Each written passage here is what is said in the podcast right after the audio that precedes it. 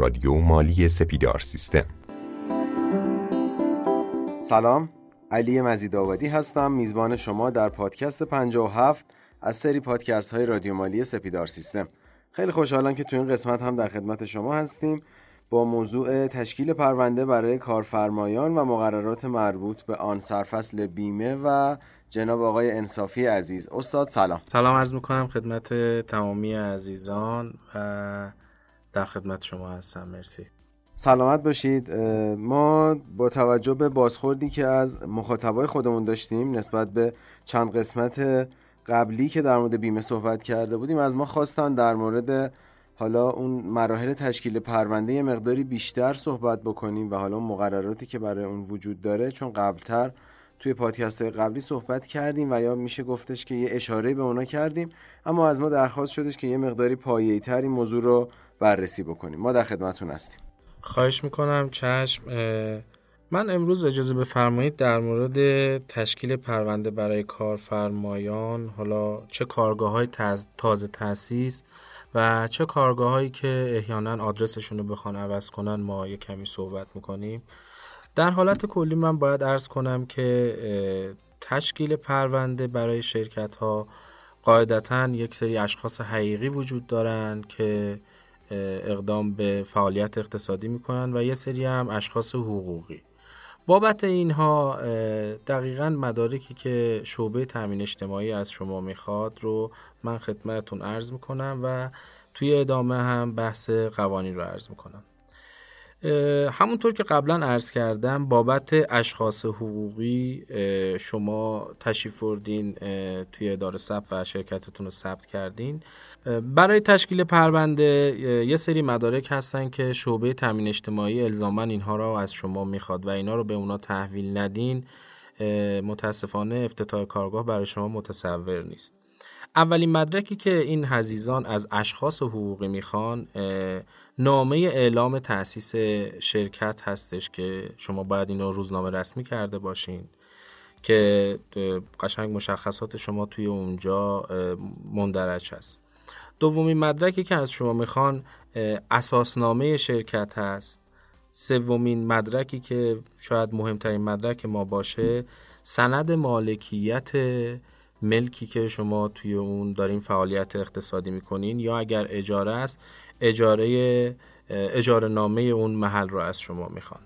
و حالا مدارک دیگه مثل پروانه تأسیس یا بهره برداری تصویب نامه قانون قانونی در خصوص تشکیل مؤسسه و سایر مدارک مثل اظهارنامه ثبت و یه سری موافقت های اصولی که بعضی از شرکت ها دارن رو از شما می‌خوان. کارگاه تازه تأسیس بعد از اینکه مراحل ثبت شرکتشون رو در حقیقت انجام دادند موظفن یک نماینده برای بیمه کردن پرسنل خودشون به نزدیکترین شعبه تأمین اجتماعی همونطور که قبلا عرض کردم با توجه به محدوده عملکرد دفتر مرکزی باید مراجعه کنند. و اون نماینده که تشریف برد توی شعبه مدارکی که عرض کردم رو باید تقدیم به شعبه کنه و برای تشکیل پرونده و دریافت کد کارگاهی مدارک رو به شعبه تحویل بده. شعبه تامین اجتماعی بعد از اینکه مدارک شرکت رو دریافت کرد بعد از گذراندن یه سری مراحل اداری اقدام به تخصیص کد کارگاهی به شرکت عزیز میده. خب به طب همونطور که می‌دونی شرکت هم مکلفه که هر ماه لیست بیمه رو رد کنه که اگر نیاز باشه ما توی پادکست های بعدی ما بهش در موردش صحبت خواهیم کرد.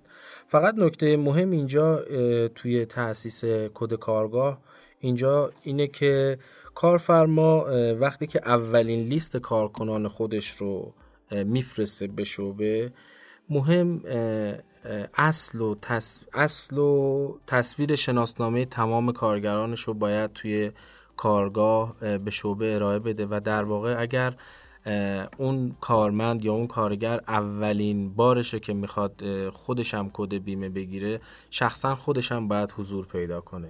و الان الان چون همه چی الکترونیکی شده بعد اثر انگوش ازش می‌گیرن و باقی مراحل. و اجازه بفرمایید من تو اینجا از این رد شم و بریم سر وقت کارفرمایانی که دارای شخصیت حقیقی هستند اونها چه مدارکی لازم دارن برای افتتاح کارگاه. کارفرمایانی که دارای شخص حقیقی هستن مدارک زیرو لازم دارن. من عینا براتون می‌خونم و شاید بعضی از این افراد این مدارک رو کاملا نخوان از اینها بگیرن. هر کدومش که مربوط به شغل خودشون میشه رو باید بدن. از جمله اونا سند اجاره رسمی سند مالکیت اهم از رسمی صلح حقوقی و دعاوی.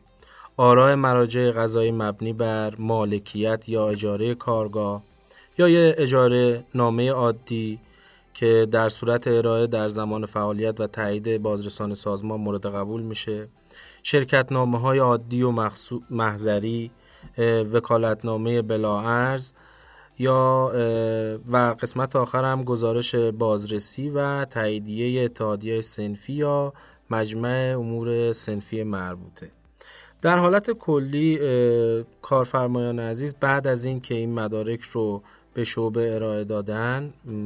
بعضی از شعبات اگر مثلا خود شخص حقیقی هم باشه یعنی صرفا فرض کن یه مغازه باشه حتی اینها یک فیش آب و برق و گاز یا همون پروانه کسب و سند مالکیت و اجاره نامه هم ببرن کافیه براشون. و این هم دوباره مثل اشخاص حقوقی بعد از اینکه به قولی مراحل اداریش انجام شد تعداد کارگران و ارزم به حضورتون احراز فعالیت فعال بودن کارگاه برای شعبه واحد درآمد شعبه در حقیقت مهرز شد. شرکت اجازه پیدا می‌کنه طبق ماده 39 تامین اجتماعی صورت مزد و حقوق پرسنل و حق بیمه کارکنان خودشون رو همونطور که می‌دونین توی این ماده هم اومده تا آخرین روز ماه بعد به سازمان تحویل بده و در مهلت مقرر پرداخت کنه.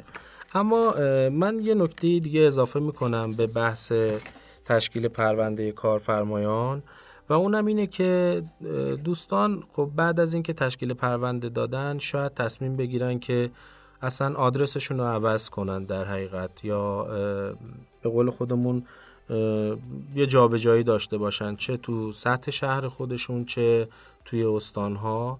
و اونم اینه که یک ماده خیلی مهم ما داریم بحث ماده 37 قانون تامین اجتماعی هست. ماده 37 قانون تامین اجتماعی میگه که شما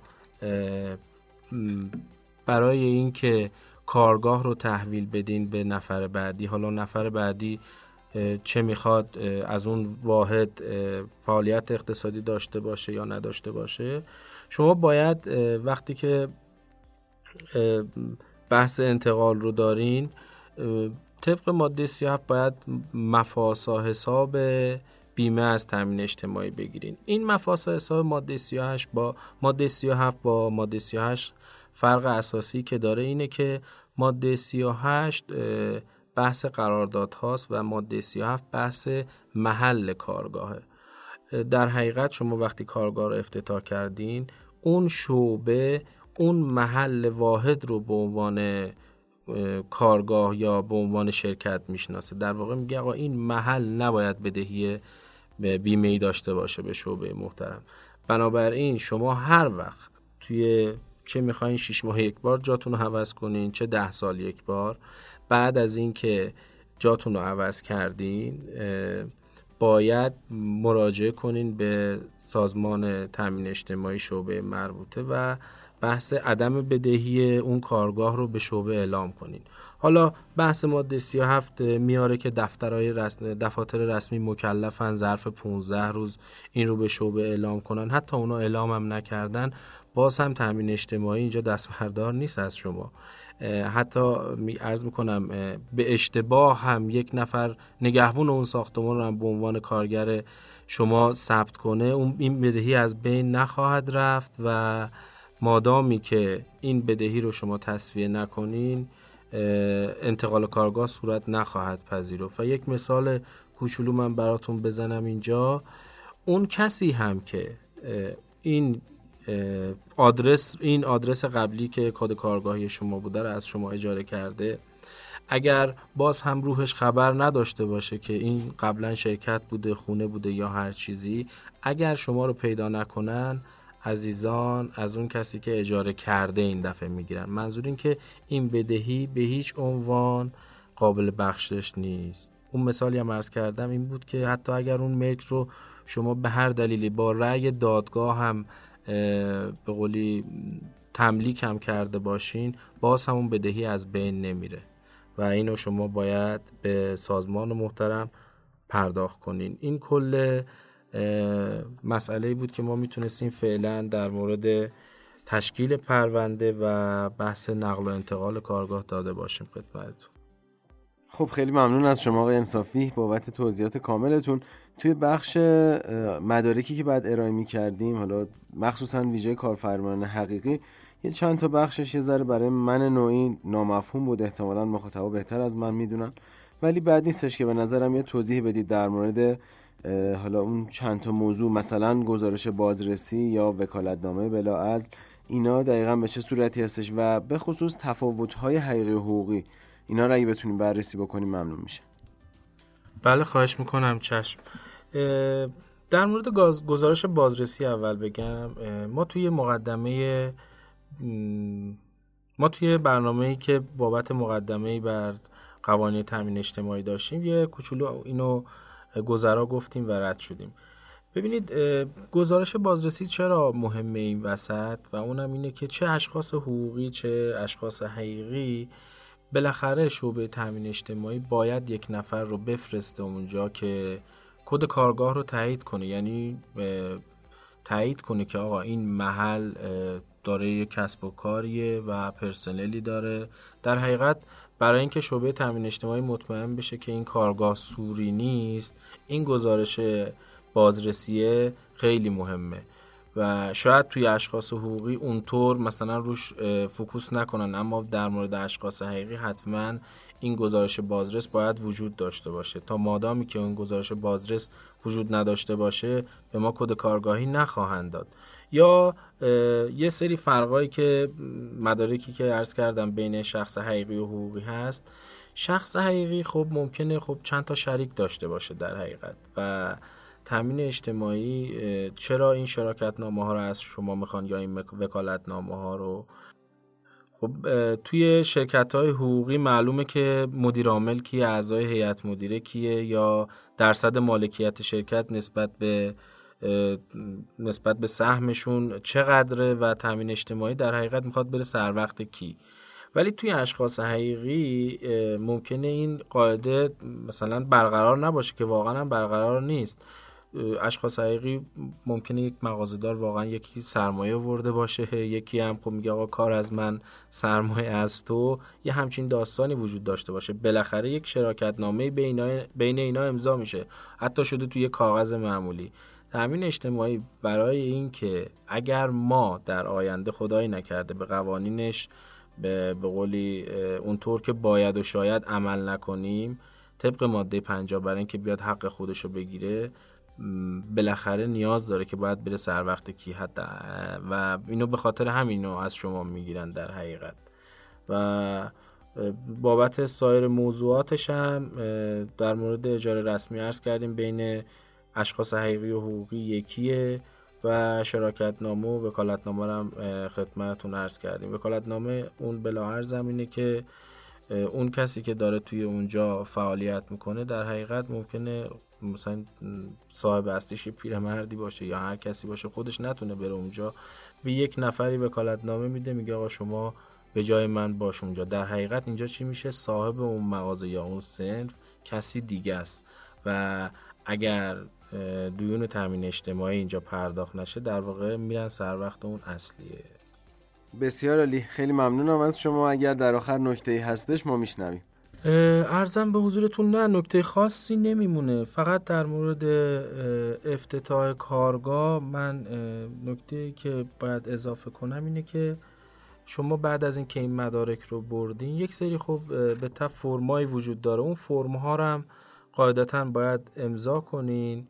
و در مورد نقل و انتقال کارگاه هم این وسط فقط خدمتتون ارز کنم نکته مهمی که وجود داره توی اینجا بحث یعنی اینجوری بگم توی قانون بحث انتقال دهنده و انتقال گیرنده رو عنوان کرده و کلمه متضامنن در حقیقت گفته مسئول پرداخت مطالبات سازمان تامین اجتماعی هستند.